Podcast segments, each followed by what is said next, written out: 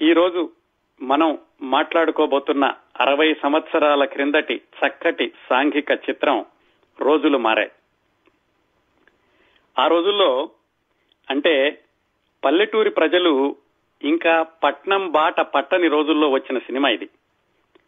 జానపదాలు పౌరాణికాలు వీటిని పక్కన పెడితే సాంఘిక చిత్రాల్లో ఇంకా ఆ రోజుల్లో అంటే ఈ సినిమా వచ్చేటప్పటికి నేల విడిచి సాము చేసే కథలు హీరోయిజాన్ని ఎలివేట్ చేసే కథలు ఇలాంటివి ఎక్కువగా రాని రోజుల్లో వచ్చింది ఈ రోజులు మారాయి చిత్రం.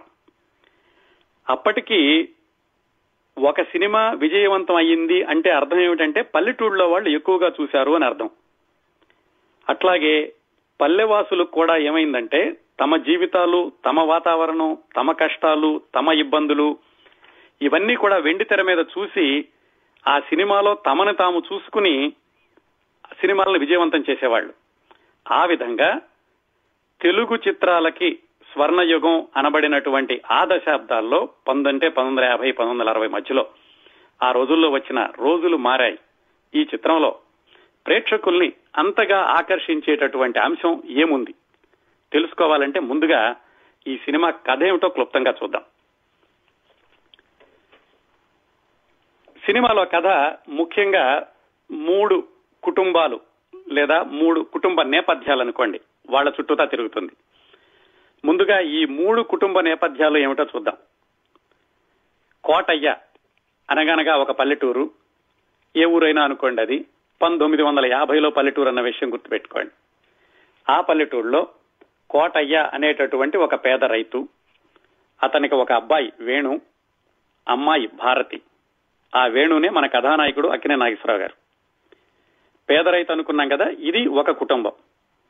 మరొక కుటుంబం ఊరి చివర ఒక ఇల్లు కట్టుకుని ఒక మాజీ సైనికుడు రత్నం అని అతను ఉంటాడు అతను ఒక అమ్మాయిని చేరదీసి పెంచుతూ ఉంటాడు. ఆ అమ్మాయి పేరు రాధ. వేణు రాధ పేర్లు చూడగానే మీకు అర్థమైపోయి ఉంటుంది కదంతా ఈ రాధ ఎవరంటే పెళ్ళి కాని తల్లికి పుట్టినటువంటి అమ్మాయి ఆ అమ్మాయిని చేరదీసి కూతురులాగా పెంచుకుంటున్నాడు ఈ రత్నం అనేటటువంటి మాజీ సైనికుడు. అది ఒక కుటుంబం. మూడో కుటుంబం నేపథ్యం ఏమిటంటే ఆ ఊళ్ళో షావుకారు బాగా డబ్బులున్నాయన భూకామందు ఆయన పేరు సాగరయ్య. ఆ సాగరయ్యతో పాటుగా ఆయనకి ఎడభుజం ఎడమ భుజం కుడి భుజం లాగా ఉండేవాళ్ళు పోలయ్య అనేటటువంటి ఒక చిన్న కారు రౌడీ అలాగే కరణం ఒక ఆయన. ఇవండి మూడు మూడు కుటుంబ నేపథ్యాలు. వీళ్ళ ముగ్గురి మధ్యన తిరిగేటటువంటి కథ సన్నివేశాలు. దాంతోటి ఈ సినిమా మొత్తం నడుస్తుంది. ఎలాగంటే ముందుగా ఈ కోటయ్య కుటుంబం గురించి చూద్దాం. ఆయన పేద రైతు అని చెప్పుకున్నాం కదా చాలా రోజులు ఆ షావుకారు సాగరయ్య దగ్గర పొలం కౌలుకి చేస్తూ ఉండేవాడు. వాళ్ళ అబ్బాయి చెప్పాడు ఎంతకాలం కౌలుకి చేస్తానా ఊరు బయట బంజరు భూమి ఉంది అంటే ప్రభుత్వ భూమి ఉంది. కరణం గారిని అడిగి ఆ భూ ఆ భూమి తీసుకుని దాన్ని సాగు చేసుకుందాము అని వాళ్ళ నాన్నగారికి చెప్తాడు. ఆ మాట విని కరణాన్ని అడిగి ఆ పొలం ఖాళీగా ఉంది కదండి గవర్నమెంట్ పొలం దాన్ని మేము సాగు చేసుకుంటాము అని తండ్రి కొడుకులిద్దరూ కరణంతో చెప్పి ఆ పొలం సాగు చేసుకుంటారు. ఆ కరణం మళ్ళీ షావుకారు దగ్గరగా కుడి భుజం లాగా ఉంటూ ఉంటాడు. సరే వీళ్ళు పొలం అంతా పండించుకుని పంట చేతికొచ్చే సమయంలో ఆ కరణం గారు వచ్చి మీరు పండించడం అయితే పండించారు కానీ ఈ పొలానికి పట్టా ఉంది. ఫలానా అప్పుడు ఎవరో ఎవరి పేరు మీద ఉంది. అందువల్ల ఈ పంటలో సగం సగం పైగా మాకు ఇచ్చేసేయాలి అని వాళ్ళ మీద దౌర్జన్యం చేసి ఆ పండిన పంటలో సగం పైగా లాక్కెళ్ళిపోతాడు ఇది ఒకటే కాకుండా ఆ షావుకారు సాగరయ్య ఊళ్ళో వాళ్ళకి డబ్బులు వడ్డీలకు ఇవ్వడం వాళ్ళని ఇబ్బంది పెట్టడం ఇలాంటి పనులన్నీ చేస్తూ ఉంటాడు. ఈ సంఘటనతో సినిమా కథ మొదలవుతుంది. అంటే ఏమిటి? ఆ ఊళ్ళో ఉన్నటువంటి షావుకారు ఆయన పక్కనుండేటటువంటి కరణం గారు పోలయ్య వీళ్ళ దౌర్జన్యాలకి మిగతా వాళ్ళు ఎలా బలైపోతున్నారు అనడానికి ఉదాహరణగా ఈ కోటయ్య కుటుంబంలో జరిగినటువంటి ఈ సంఘటనతో సినిమా మొదలయ్యాక. ఈ కోటయ్యకి కొడుకు వేణు అనుకున్నాం కదా ఓ అమ్మాయి కూడా ఉంది భారతి. ఆ అమ్మాయి పెళ్ళిడికి వచ్చింది ఆ అమ్మాయి ఆ ఊళ్ళోనే ఇంకొక అబ్బాయి అంటే ఇష్టపడింది. అతనికిచ్చి పెళ్ళి చేయడానికి ఎవరికి ఇబ్బంది లేదు కానీ ఈ కోటయ్య వెళ్ళి కాబోయే వియ్యంకుడిని ఇలా మా అమ్మాయి మీ అబ్బాయి అంటే ఇష్టపడుతోంది పెళ్ళి చేద్దామంటే అతను ఐదు వందల రూపాయలైనా సరే కట్నం కావాలి మా అబ్బాయికి అని అడుగుతాడు. ఐదు వందల రూపాయలు కూడా లేనటువంటి పేద రైతు సాగరయ్య దగ్గరికి వెళ్ళి ఇలా మా అమ్మాయి పెళ్ళి చేయాలండి ఒక ఐదు వందల రూపాయలు అప్పు కావాలి అంటాడు. ఆ సాగరయ్య ఏం చేస్తాడంటే సమయం దొరికింది కదా అని బాబు కొడుకులు ఇద్దరిని మీరిద్దరూ కూడా నోటు మీద సంతకం పెడితే ఈ దస్తావేజుల మీద సంతకం పెడితే డబ్బులు ఇస్తాను అంటాడు. రైతు కోటయ్య అయితే దానికి సిద్ధం అవుతాడు కానీ కొడుకు వేణు మాత్రం దానికి సిద్ధపడ్డాడు ఎందుకంటే ఇతను మోసం చేస్తున్నాడు ఈ షావుకారు. ఇలా షావుకారికి లొంగిపోతే కనుక జీవితాంతం మనం అతని దగ్గర సేవకుల్లాగా బతకాల్సి వస్తుంది అని కొడుకు మాత్రం సంతకం పెట్టనంటాడు. ఈ సంఘటన ఆధారంగా తీసుకుని ఆ షావుకారు చుట్టుపక్క పక్కన ఉన్నటువంటి పోలయ్య కరణ వాళ్ళిద్దరూ కూడా ఈ పేద రైతుని ఎక్కేస్తారు. మీ అబ్బాయి మీకు సహాయం చేయట్లేదు మీ అమ్మాయికి పెళ్ళి చేయడానికి మీ అబ్బాయికి ఇష్టం ఉన్నట్లేదు అని అతనికి లేనిపోని మాటలన్నీ చెప్తారు ఆ కోటయ్య కూడా కొడుకుని గట్టిగా అడుగుతాడు. ఏమిట్రా అబ్బాయి మరి చెల్లెలు పెళ్ళి చేయాలి నువ్వేమో సంతకం పెట్టనంటున్నావు అంటే అతను మాట మాట పెరిగి ఇంట్లో నుంచి బయటకు వెళ్ళిపోతాడు. ఇంకొక విషయం ఏమిటంటే ఇంతవరకు మనం చెప్పుకుంది ఈ వేణుకి ఆ ఊరి చివర ఇల్లు కట్టుకుని ఉంటున్నటువంటి మాజీ సైనికుడు పెంచుకుంటున్న కూతురు రాధకి పరిచయం. వాళ్ళిద్దరికీ పరిచయం పెరిగి వాళ్ళిద్దరూ పెళ్ళి చేసుకుంటారు. వాళ్ళిద్దరూ పెళ్ళి చేసుకున్నాక మరి ఊళ్ళో వ్యవసాయం చేసుకోవడానికి బంజరు భూమి చాలా ఉంది. కరణం గారేమో బంజరు భూమి లేదంటున్నాడు అని కలెక్టర్ గారికి పిటిషన్ పెడతాడు. కలెక్టర్ గారు వచ్చి ఆ ఊరంతా చూసి పొలాలన్నీ చూసి ఇక్కడ బంజరు భూమి ఉంది. కరణం గారు ఎందుకు ఇవ్వటం లేదు అని కరణం గారిని కేకలేసి మీరు ఊళ్ళో వాళ్ళకి బంజరు భూమి సాగు చేసుకోవడానికి అవకాశం ఇవ్వండి అని కలెక్టర్కి చెప్పి ఆ ఊళ్ళో ఉన్నటువంటి కరణానికి చెప్పి కలెక్టర్ వెళ్ళిపోతాడు. ఈ సంఘటన ఇలా జరిగితే అటువైపు కోటయ్య ఈ వేణు ఇంట్లో నుంచి వచ్చేశాడు కదా కూతురు పెళ్ళి చేయడానికి మరి ఐదు వందలు లేక ఒక ముసల ఇచ్చి పెళ్ళి చేయడానికి సిద్ధపడతాడు. అది చూసి చెల్లెలు అన్న దగ్గరికి వెళుతుంది అన్న ఇలా జరుగుతోంది నా జీవితం పాడైపోతోంది ఇలాగ ముసలాడికి ఇచ్చి పెళ్ళి చేద్దాం అంటున్నాడు నా అన్న డబ్బులు లేవని అని అన్నయ్యకి చెప్తుంది. అన్నయ్య మళ్ళా వచ్చి అలా కాదని తండ్రికి చెప్పి ఎలాగైనా నేను పెళ్ళి చేస్తానని మొత్తానికి ఆ పెళ్ళి కొడుకును ఒప్పించి కి సిద్ధపడతాడు. వాళ్ళిద్దరూ పెళ్ళి జరుగుతూ ఉంటుంది. చెల్లెలి పెళ్ళి జరుగుతూ ఉంటుంది. ఇంకో వైపున ఈ హీరో వేణు భార్య రాధ కూడా గర్భిణిగా ఉంటుంది. ఇది పతాక సన్నివేశం. ఇంకా మధ్యలో ఏం జరిగిందంటే ఆ షావుకారు పక్కనే ఉన్నటువంటి పోలయ్య అతను మళ్ళీ హీరోయిన్కి మేనమాం కూడా అవుతాడు. అతనికి నిన్ను ఆ షావుకారికి ఏవో పొరపచ్చాలు వచ్చి అతన్ని ఏడిపిస్తుంటే అతను వెళ్ళి కలెక్టర్ గారికి రిపోర్ట్ చేస్తాడు. ఇతని ఇలాగా ఇబ్బందులు పెడుతున్నాడు ఊళ్ళో అందరినీ అని. ఇట్లా ఒకవైపు పెళ్ళి జరుగుతూ ఉంటుంది రెండో వైపు కలెక్టర్కి రిపోర్ట్ వెళ్ళింది. ఇలా ఉంటూ ఉండగా ఈ షావుకారు ఏం చేశాడంటే వీళ్ళు ఊళ్ళో వాళ్ళందరూ తెలియకుండా ఇలా బంజరు భూమిని కలెక్టర్ సహాయంతో సాగు చేసుకుంటున్నారని ఆ వాళ్ళ పొలాలన్నీ కూడా నింపేయడానికని గండి కొడతాడు. నీళ్ళతోటి ఆ పొలాలన్నీ కూడా ముంపుకు గురయ్యేలాగా చేద్దామని. అప్పుడు ఆ చెల్లెలి పెళ్ళి దగ్గర ఉన్నటువంటి వేణు ఆ చెల్లెలు పెళ్ళి చేసుకునే అతను చెల్లెలు అందరూ కూడా ఆ పసుపు బట్టలతోనే వచ్చి మొత్తానికి ఊళ్ళో వాళ్ళందరూ కలిసి ఆ నీళ్ళు రాకుండా పొలాలకి గండి కొట్టి ఆపి వాటిని కాపాడుకుంటారు. ఈలోగా కలెక్టర్ గారికి రిపోర్ట్ చేశాడు కదా పోలయ్యన్న అతను. కలెక్టర్ కూడా పోలీసులు పంపిస్తాడు. వాళ్ళు వచ్చి సాగరైన అరెస్ట్ చేస్తారు. సరిగ్గా ఇదే సందర్భంలో వేణు భార్య రాధ కూడా ప్రసవిస్తుంది. అలాగా ఆ పొలం దగ్గర అందరూ కలిసి ఆ పొలాన్ని కాపాడుకునేటటువంటి దృశ్యంతో సినిమా ముగుస్తుంది. ఇదండి కథ. ఇప్పుడు ఆలోచిస్తే మనకు అనిపిస్తుందా ఏముందండి కథలోనూ? చాలా సినిమాలు వచ్చినాయి కదా ఇందులో పెద్ద గొప్ప ఏముంది అని. కాకపోతే ఈ సినిమా విజయం గురించి మాట్లాడుకునేటప్పుడు మనం అరవై సంవత్సరాల క్రిందటి ప్రేక్షకుల దృష్టితో అరవై సంవత్సరాల క్రిందటి రైతుల సమస్యల దృష్టితో అరవై సంవత్సరాల క్రిందటి పల్లెటూరి జీవన విధానం దృష్టితో చూడాలి మనం. అప్పట్లో ఏమిటంటే ఆ పల్లెటూరి వాళ్ళు ఎక్కువగా సొంతంగా పొలాలు లేకపోవడం ఆ ఊళ్ళో ఉన్న పొలాలన్నీ కూడా కొంతమంది దగ్గరే కేంద్రీకృతమై ఉండడం ఇలాంటి నేపథ్యంలో వాళ్ళ యొక్క కష్టాలకి నూటికి నూరు శాతం అద్దం పట్టినట్టుంది ఈ సినిమా. నిజానికి ఈ రోజులు మారాయి సినిమా విడుదలైంది పంతొమ్మిది వందల యాభై ఐదు అనుకున్నాం కదా? అంతకి సంవత్సరం క్రిందటే పంతొమ్మిది వందల యాభై నాలుగులో ఈ నిర్మాతలే తీసినటువంటిది అంతా మనవాళ్ళే అని ఒక సినిమా వచ్చింది. ఆ సినిమాలో కథ కూడా ఇంచుమించు ఇలాగే ఉంటుంది. పల్లెటూరులో ఒక షావుకారు అతను చేసేటటువంటి దౌర్జన్యాలకి పల్లెటూరు వాళ్ళందరూ ఇబ్బంది పడడం ఇలాగే ఉంటుంది అది కూడా. అది ఘన విజయం సాధించింది. ఇంకా చెప్పాలంటే ఈ పంతొమ్మిది వందల యాభై ఐదుకి ఒక పదిహేను సంవత్సరాలు వెనక్కి వెళితే పంతొమ్మిది వందల నలభైలో రైతు బిడ్డ అని ఒక సినిమా వచ్చింది. ఈ సినిమా గురించి మనం కొద్ది నెలల కిందట మాట్లాడుకున్నాం. ఆ రైతు బిడ్డ సినిమాలో కథ కూడా దాదాపుగా ఇలాగే ఉంటుంది. పల్లెటూరు భూస్వాములు దౌర్జన్యం పేదవాళ్ళు కష్టాలు ఇలాగే ఉంటుంది. ఇంకా విచిత్రం ఏమిటంటే ఈ ఈ రోజు మనం మాట్లాడుకుంటున్న రోజులు మారాయి సినిమా నిర్మించిన వాళ్ళే పదిహేను సంవత్సరాల క్రిందట రైతు బిడ్డ సినిమాని కూడా నిర్మించారు. వాళ్ళే సారథి ఫిలిమ్స్. ఈ సారథి ఫిలిమ్స్ అంటే ఎవరు? అసలు వాళ్ళకి ఇలాగా రైతు సమస్యల గురించి ప్రజా జీవనం గురించి వీటి గురించి సినిమాలు నిర్మించాలన్న ఆలోచన ఎలా వచ్చింది?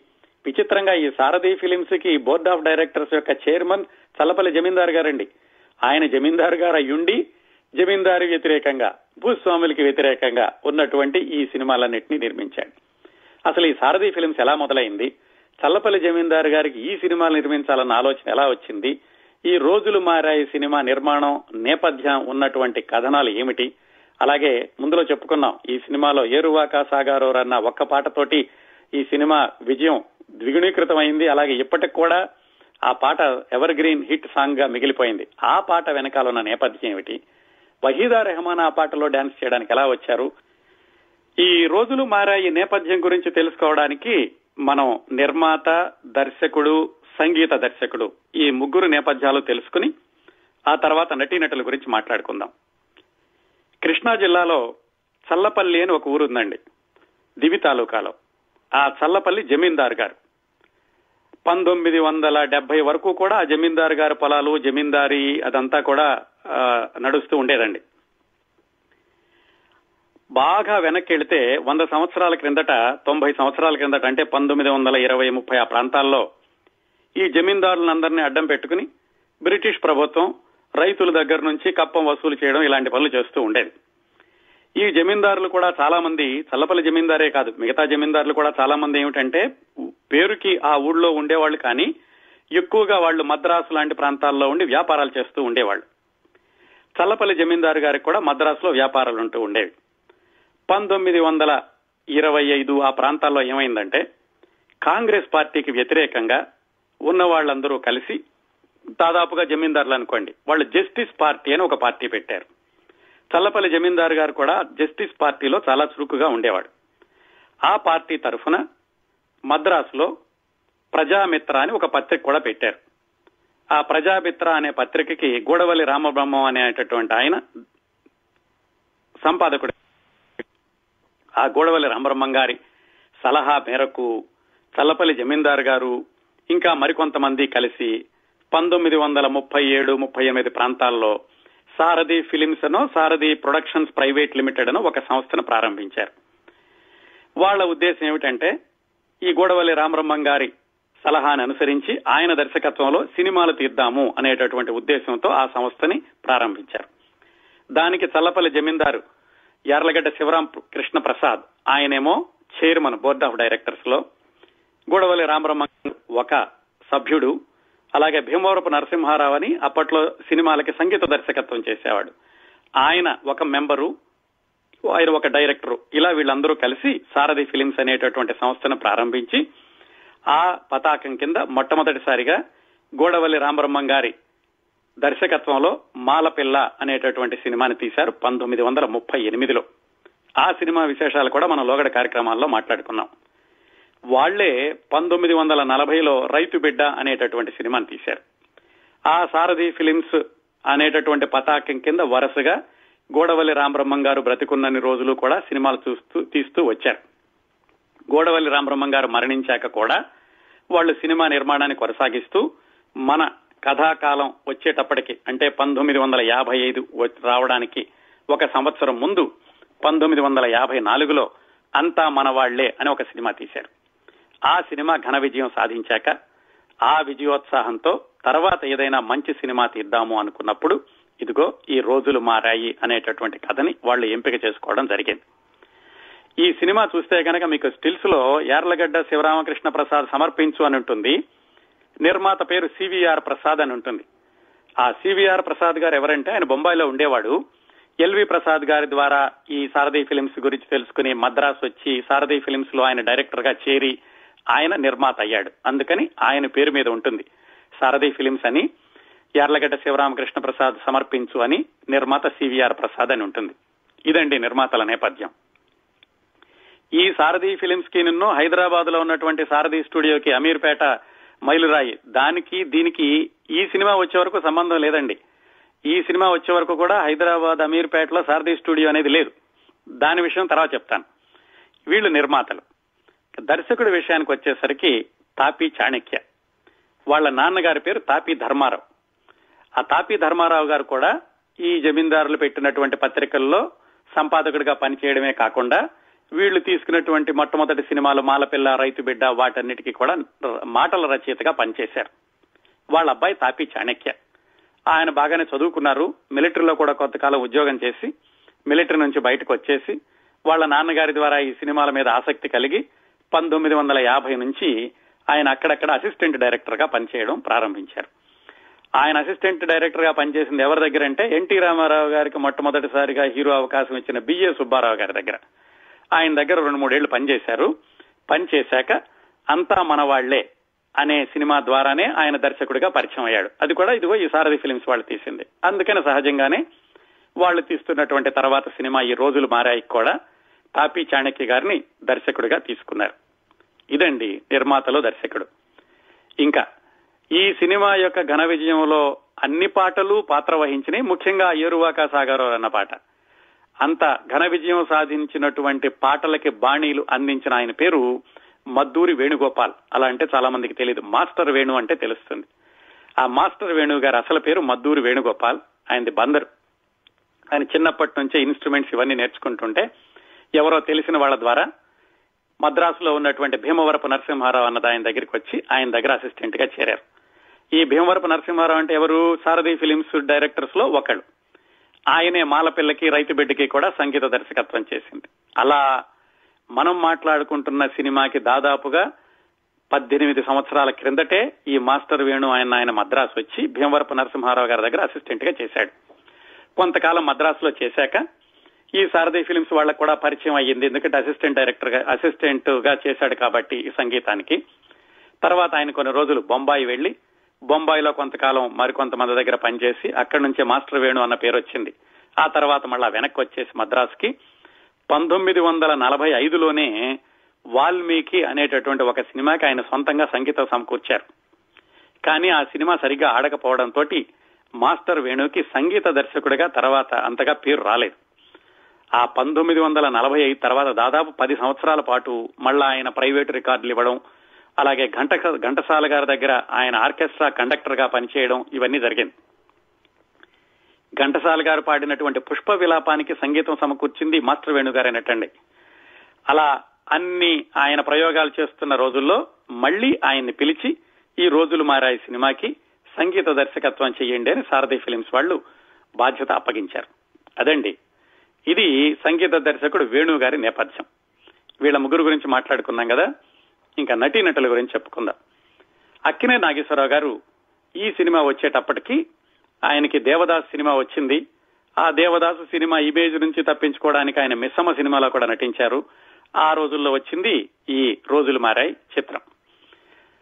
అప్పట్లో ఏమిటంటే ఎన్టీ రామారావు గారిని రైతు బిడ్డగా చూసేవాళ్ళు అక్కినే నాగేశ్వరరావు గారిని రైతు బిడ్డగా చూసేవాళ్ళు అక్కినే నాగేశ్వరరావు గారికి ఇలాంటి పాత్రలు అంటే చాలా ఇష్టంగా ఉండేదట. ఎందుకంటే ఆయన వచ్చింది కూడా రైతు కుటుంబ నేపథ్యం సాధారణంగా పంచి కట్టుకోవడం ఆ పల్లెటూరులో ఉన్నటువంటి రైతులు చేసేటటువంటి పనులు ఇలాంటివన్నీ కూడా ఆయన నటిస్తుంటే నటించినట్టు కాకుండా జీవించినట్లుగా ఉండేదని ప్రేక్షకులందరూ కూడా అక్కినే నాగేశ్వరరావు రైతుగా కనిపిస్తే కనుక ఆ చిత్రం విజయవంతం అనేటటువంటి ఒక పేరు వచ్చింది ఆ రోజుల్లో.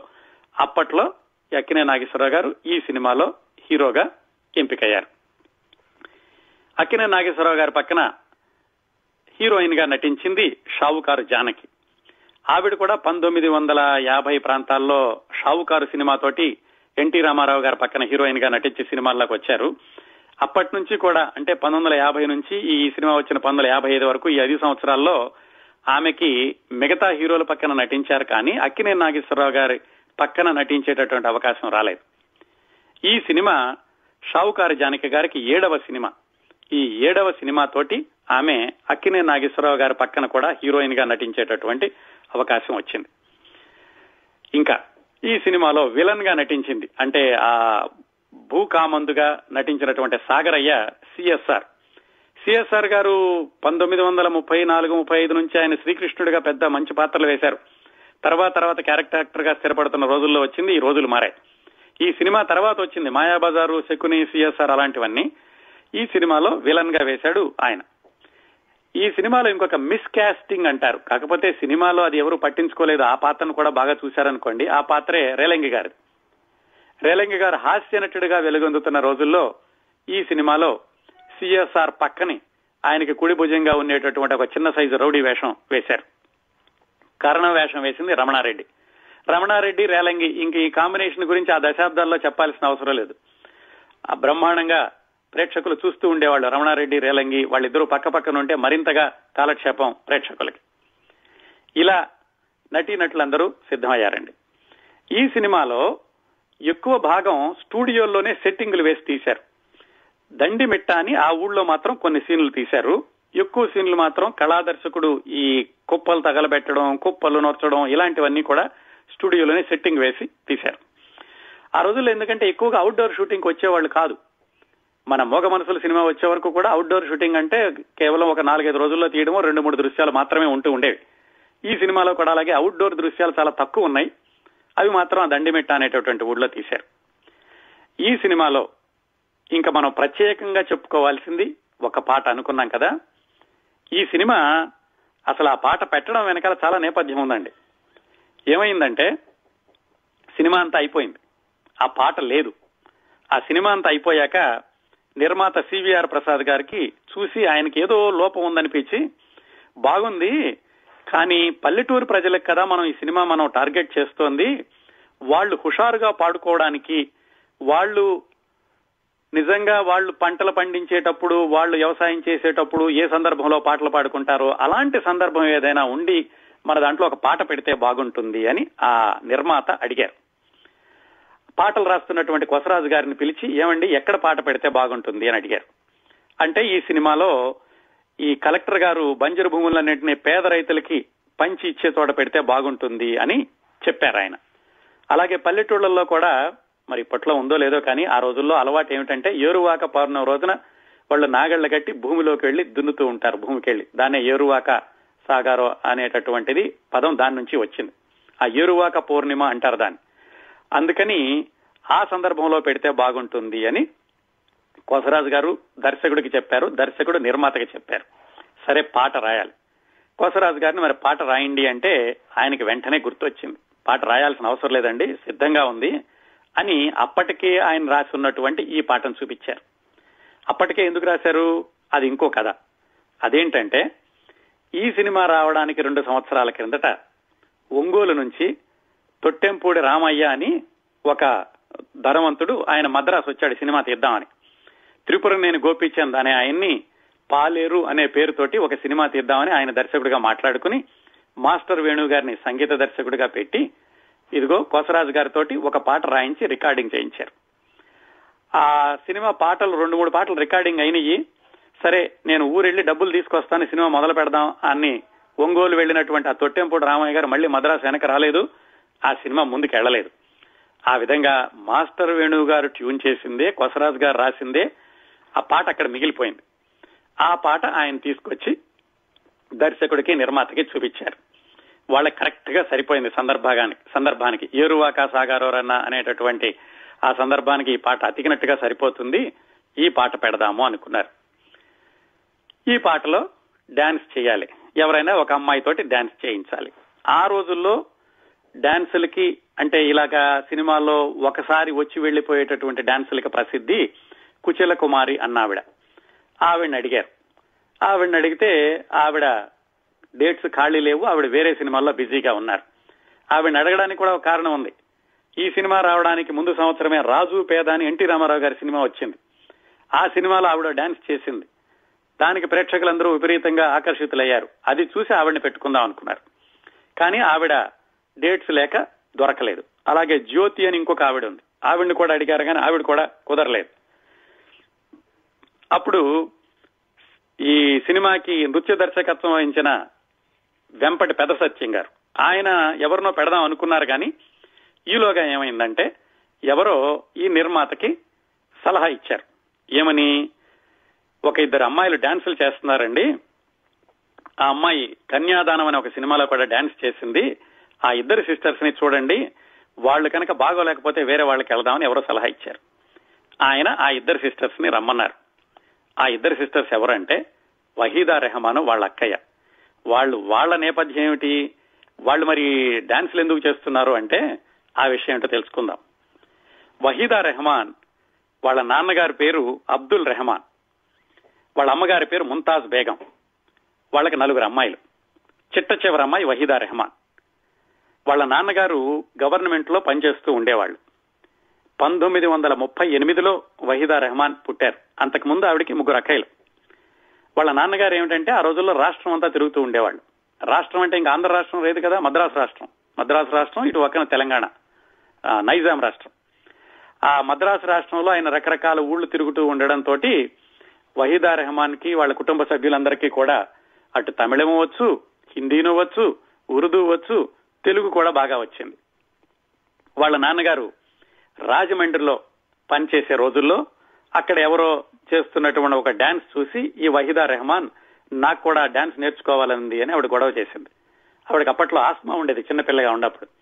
సరే వాళ్ళ నాన్నగారు ఆస్తమాతో నువ్వేం చేస్తావు డాన్స్ అన్నారు కానీ ఆవిడ పట్టుబట్టడంతో రాజమండ్రిలోనే ఒక ఆయన దగ్గర డాన్స్కి చేర్పించారు. శ్రీరామచంద్రన్ ఆయన పేరు. డాన్స్ నేర్చుకుంటుంటే విచిత్రంగా ఆవిడకు నాస్తమా కూడా పోయింది. డాన్స్ నేర్చుకుంది ఆవిడ. ప్రదర్శనలు ఇవ్వాలని అలాగేం కాదు. ఎందుకంటే వాళ్ళ నాన్నగారు మంచి ఉద్యోగం మున్సిపల్ కమిషనర్ ఏదో చేస్తూ ఉండేవాళ్ళు. మంచి ఉద్యోగంలో ఉన్నారు అమ్మాయికి ఇష్టం కాబట్టి డాన్స్ నేర్పించారు. ఆ తర్వాత ఆయనకి ట్రాన్స్ఫర్ అయి విశాఖపట్నం వెళ్ళారు విశాఖపట్నంలో ఉండగా అక్కడికి గవర్నర్ జనరల్ రాజాజీ అన్న ఆయన వస్తున్నాడని ఆ కార్యక్రమానికి ముందు ఎవరైనా పిల్లలు డాన్స్ చేస్తే బాగుంటుంది. ఇది మన మున్సిపల్ కమిషనర్ గారు ఉన్నారు కదా. అబ్దుల్ రెహమాన్ గారు అమ్మాయిలు ఇద్దరు ఉన్నారు. ఆయనతో వాళ్ళతోటి డాన్స్ చేయిద్దామని వహీదా రెహమాన్ నేను వాళ్ళ అక్కయ్యని పిలిపించారు. వాళ్ళ అక్కయ్య ఏమిటంటే వహీదా రెహమాన్ నేర్చుకుంటుంటే పక్కన తబలా వాయించడానికి వెళ్ళి ఆమె కూడా నేర్చుకుంది. ఆ విధంగా వహీదా రెహమాను వాళ్ళ అక్కయ్య ఇద్దరు కూడా డాన్స్ చేశారు. ఇలా కుటుంబం బాగానే ఉంటుందనుకున్న రోజుల్లో వహీదా రెహమాన్కి పదమూడు సంవత్సరాల వయసులో వాళ్ళ నాన్నగారు హఠాత్తుగా మరణించారు. అంటే పంతొమ్మిది వందల యాభై ఒకటి ప్రాంతాల్లో. ఇంకా అప్పటికే ముగ్గురు అక్కయ్యలు కూడా పెళ్ళిళ్ళు అయిపోయింది. అమ్మగారు తను బ్రతకాల్సినటువంటి పరిస్థితి. వాళ్ళ అమ్మగారికేమో ఏదో గుండె జబ్బు కూడా ఉండేది. అలాంటి రోజు అలాంటి పరిస్థితుల్లో తప్పనిసరి ఇక డాన్స్ అనేది డాన్స్ కార్యక్రమాలు ఇవ్వడం అనేది ఒక వృత్తిగా స్వీకరించింది వహీదా రెహమాను వాళ్ళ అక్కయ్య గారు.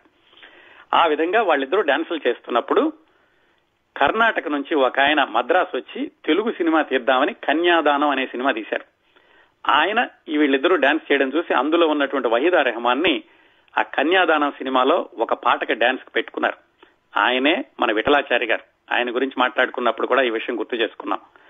ఆ విధంగా కన్యాదానం అనేటటువంటి సినిమాలో ఒక ఐటమ్ సాంగ్ తోటి డాన్సర్గా పరిచయం అయ్యారు వైదా రెహమాన్ గారు. కానీ మన ఈ రోజులు మారాయి చిత్రం కబుర్లు వచ్చేసరికి ఇంకా ఆవిడకి ఆ కన్యాదానం సినిమా విడుదల కాలేదు. ఆ కన్యాదానం విడుదల కాకుండానే ఎన్టీ రామారావు గారి జయసింహ అనే సినిమాలో హీరోయిన్గా వేషం వచ్చింది.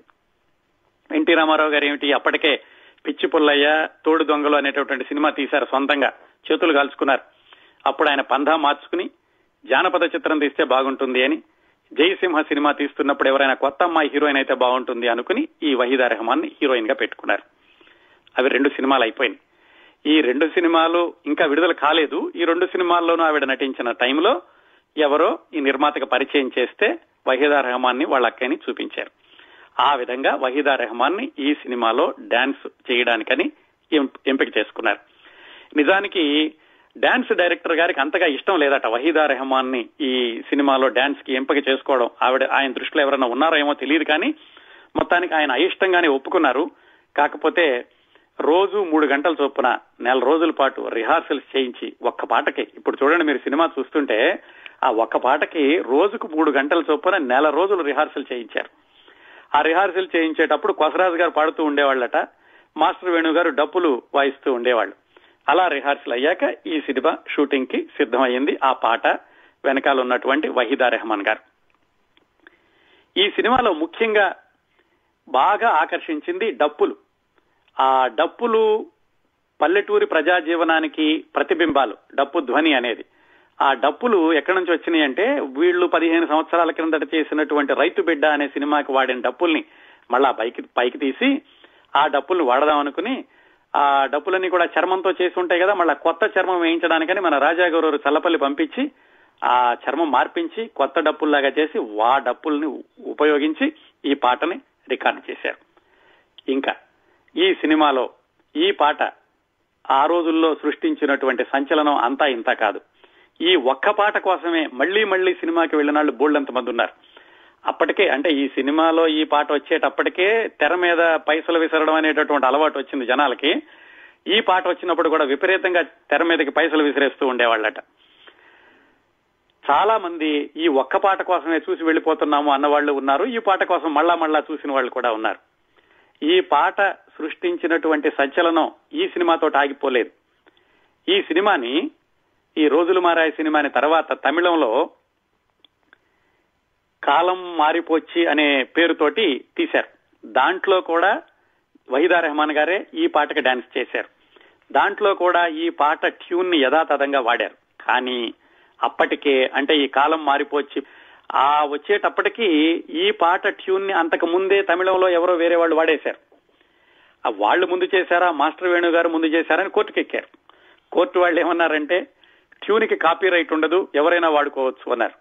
ఆ విధంగా మాస్టర్ వేణు గారి సంగీత దర్శకత్వంలో తెలుగులో మొట్టమొదటిసారిగా ఈ పాట ట్యూన్ వచ్చి తర్వాత తమిళలో వచ్చేసరికి తమిళలో ఇంకో సినిమాలో కూడా వచ్చింది. సరే మొత్తానికి కోర్టు కేసు తోటి అది కోర్టు తీర్పుతోటి అది సద్దు మణిగింది. ఆ సిని ఏ సినిమాలో పాట ఆ సినిమాలో అలాగే ఉండిపోయింది. ఇది తెలుగుతో ఆగకుండా తర్వాత బొంబాయి వెళ్ళింది ఈ పాట ఈ పాట ట్యూన్.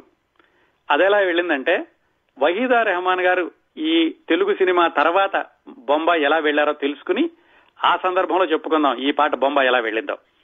మళ్ళా మన మన సినిమా విశేషాలకు వద్దాం.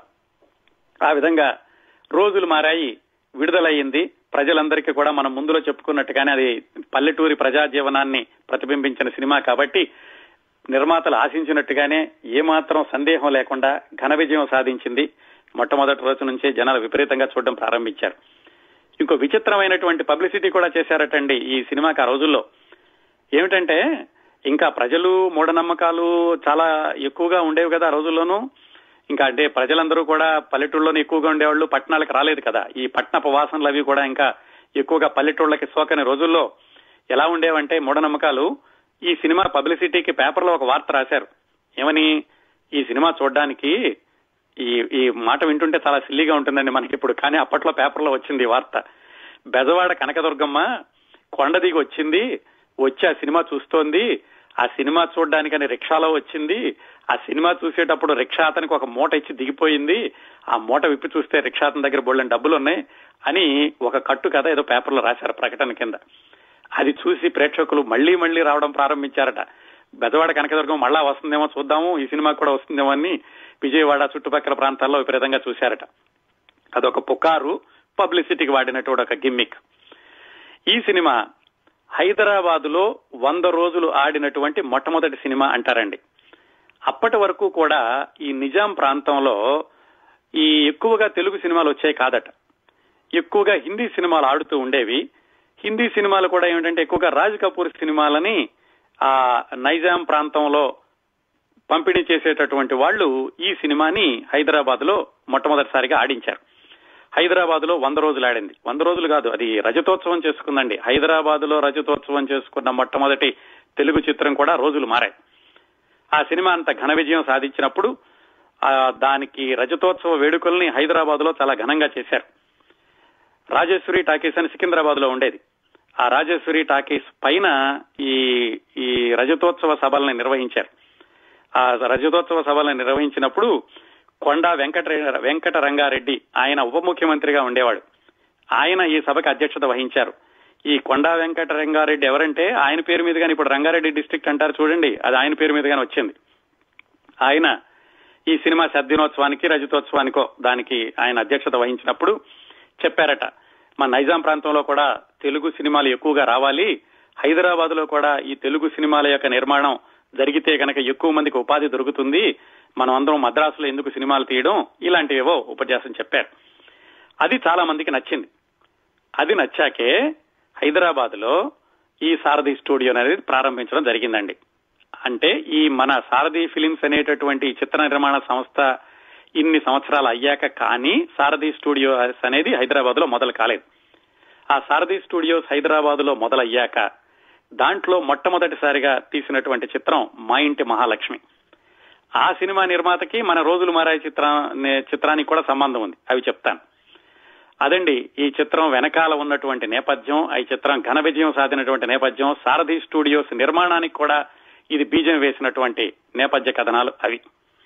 ఇంకా ఈ సినిమాలో పనిచేసినటువంటి కొంతమంది తర్వాత రోజుల్లో సినిమా రంగంలో చాలా ప్రసిద్ధులయ్యారు. ఎవరెవరో చూద్దాం. ఈ సినిమాకి ఎడిటర్గా పనిచేశారు ఇద్దరు. తిలక్ సంజీవి అని. ఈ తిలక్ అనే ఆయనే తర్వాత అనుపమ పిక్చర్స్ అనే పేరుతోటి ఈడు జోడు ఉయ్యాల జంపాల అద్భుతమైనటువంటి చిత్రాలు తీశారు. జయప్రద మొట్టమొదటి సినిమా భూమి కోసం కూడా ఈ తిలక్ గారు తీసిందే.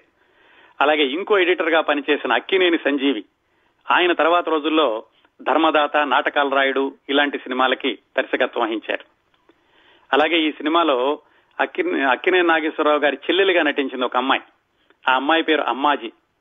వాళ్ళ అమ్మాయి అంటే అమ్మాజీ గారి అమ్మాయే జై చిత్ర ఆ రోజుల్లో సావాసగాళ్ళ లాంటి సినిమాల్లో హీరోయిన్గా వేసింది. ఆ వాళ్ళ అమ్మ ఈ సినిమాలో అక్కిన నాగేశ్వరరావు గారి చెల్లెలుగా నటించిందనమాట అలాగే ఈ సినిమాలకి స్టిల్ ఫోటోగ్రాఫర్గా పనిచేశారు పర్వతనేని గంగాధర్రావు అని. ఆయనే తర్వాత సారథి స్టూడియోస్లో ఈ మా ఇంటి మహాలక్ష్మి అనేటటువంటి సినిమాకి నిర్మాత పర్వతనేని గంగాధర్రావు గారు. ఆ పర్వతనేని గంగాధరరావు అన్న ఆయనే నవశక్తి ఫిలిమ్స్ అని పెట్టి తర్వాత ఎన్టీ రామారావు గారితో జీవిత చక్రం నీడలేని ఆడది ఇలాంటి సినిమాలన్నీ తీశారు. ఆ విధంగా ఈ సినిమాకి పనిచేసినటువంటి చాలా మంది తర్వాత రోజుల్లో సినిమా రంగంలో మంచి మంచి స్థానాల్లో స్థిరపడ్డారండి.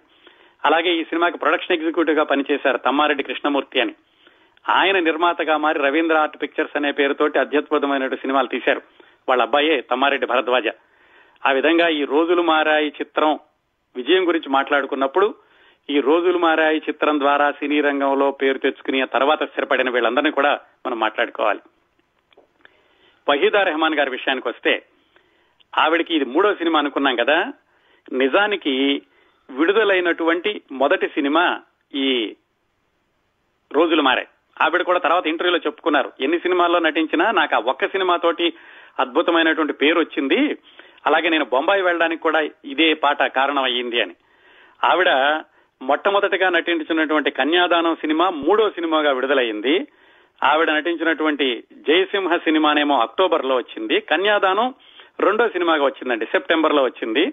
మనం మాట్లాడుకుంటున్నటువంటి రోజులు మారేమో ఏప్రిల్లో వచ్చింది. ఈ మూడు సినిమాల తర్వాత ఆవిడ తమిళంలో ఇదే సినిమాని తమిళంలో తీసినప్పుడు ఆవిడ దాంట్లో డాన్స్ చేశారు. ఆ డాన్స్ చూసి తమిళంలో ఆలీబాబా నలభై దొంగల ఎంజీఆర్ గారిది. ఆ సినిమాలో ఒక డాన్స్ ఇచ్చారు. ఆ విధంగా ఆవిడ ఒకే సంవత్సరం అక్కినే నాగేశ్వరరావు గారితోటి ఎంజీఆర్ తోటి జమినీ గణేశన్ తోటి ఆవిడ డాన్స్ చేశారు.